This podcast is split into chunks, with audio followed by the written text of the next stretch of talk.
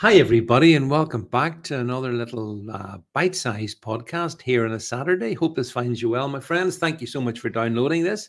Uh, let's have a quick chat, shall we, about the fact apparently we've gone back to the moon. And I emphasize the word apparently. As always, this podcast is sponsored by Quantum Hypno. Thanks so much for, uh, for, for, for listening to me. And if you do enjoy this, remember you can buy me a coffee. You can do things to actively support this platform. Uh, you can also follow me over on my Substack as well as uh, as uh, here on the uh, the podcast channel. So there's lots of different content coming out from yours truly. I hope you think it's worthwhile and enjoyable. Okay, the so you've heard. I'm sure you've heard the news that uh, a company called Intuitive Machines have landed apparently a machine on the vehicle on the moon called Odysseus the Odysseus moon landing. It's made contact. Well, it didn't. It didn't. What did it do? Well, it, according to these people, anyway, it fell over.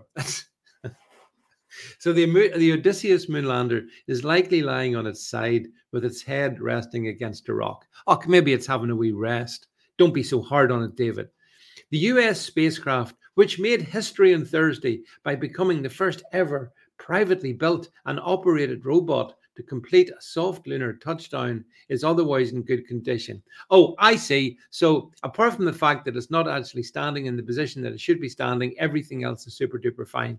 Apparently, according to the Texas company Intuitive Machines, they're saying that Odysseus has plenty of power and is communicating with Earth, and controllers are trying. They're trying, they haven't succeeded yet. They're trying to retrieve pictures from the robot.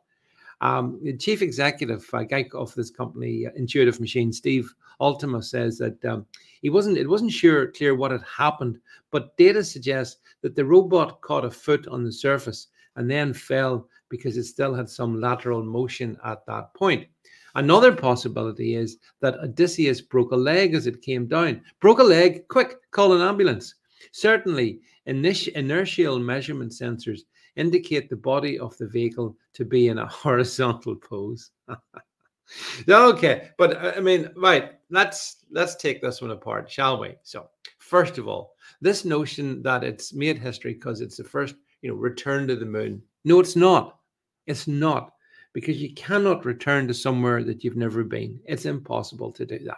So I believe that just as the whole NASA thing was a bit of trickery and chicanery, and uh, Stanley Stanley Kubrick were around to help us out in this one, right? But then he mysteriously died in 1999. Uh, he didn't make it to the 2000, which would of course been um, 2001 is the anniversary of his most famous movie, but he never made it. He he died, as tends to happen. Um, so he's not around. We never went to the whole um, what's it? Uh, uh, the whole U.S. NASA uh, moon thing was just just all made up. You know, I mean, I don't believe for one second we've gone to the moon. So then that begs the question: Okay, well, maybe people will grudgingly accept. Well, there's some questions about the manned, the man, um, you know, lunar landings, the whole Apollo program, and all of that. Maybe some questions, but hey, this is just a robot. So what's your problem? Why can't we get a robot into space? Well, you know, again, I would question if that is technically even possible. Um, and, uh, you know, I mean, I'm looking at a photograph which it says that it's a photograph taken on approach some 10 kilometers above the surface. And it looks weird. It looks really weird. It's quite a glitzy photograph. Um, but I mean, honestly, I'm not prepared to accept that this uh, Odysseus Moonlander. I don't believe it's gone anywhere near the moon. I don't know where they've got it. I don't know why it's fallen over wherever they've put it. But uh, maybe I suppose they have to run with this kind of uh, narrative, you know, that oh, we're fighting against, you know, we're fighting against all the uh, improbabilities to get the pictures back. Uh, I, I am firmly of, of the clear view that Apollo was a NASA deep state psyop. It was a political thing. It was nothing to do with space travel, and these, um, you know, like we saw the Indian uh, craft landing on the moon, and everyone laughed at that because it was ludicrous, the images. And now we have this one, and it's apparently lying on its back. Um, so isn't it strange that I mean, again in 2024, we can't even get a robot to land successfully on the surface of the moon. But in 1969, super duper, no problem, boom, Apollo 11, Neil Armstrong, Buzz Aldrin, straight onto the lunar surface, not a hitch. I mean, surely everyone can see the improbability of this, how unlikely it is that Apollo ever went anywhere. I was going to say anywhere near the moon, but anywhere out of the Earth's orbit. I don't believe it did.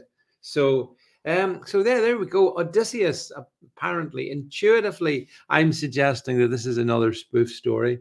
And uh, I'm looking at an image of the uh, Odysseus moonlander, uh, a little like toy um, model of it lying on its back. And this is the chairman, the CEO, telling us this is what he thinks that um, this is what he thinks what's happened. So, what do you reckon? Do you think this ha- they've managed to get a robot to the moon? Do you think they've finally done it, or do you think, as I do, that honestly this is just more, um, you know, interstellar nonsense?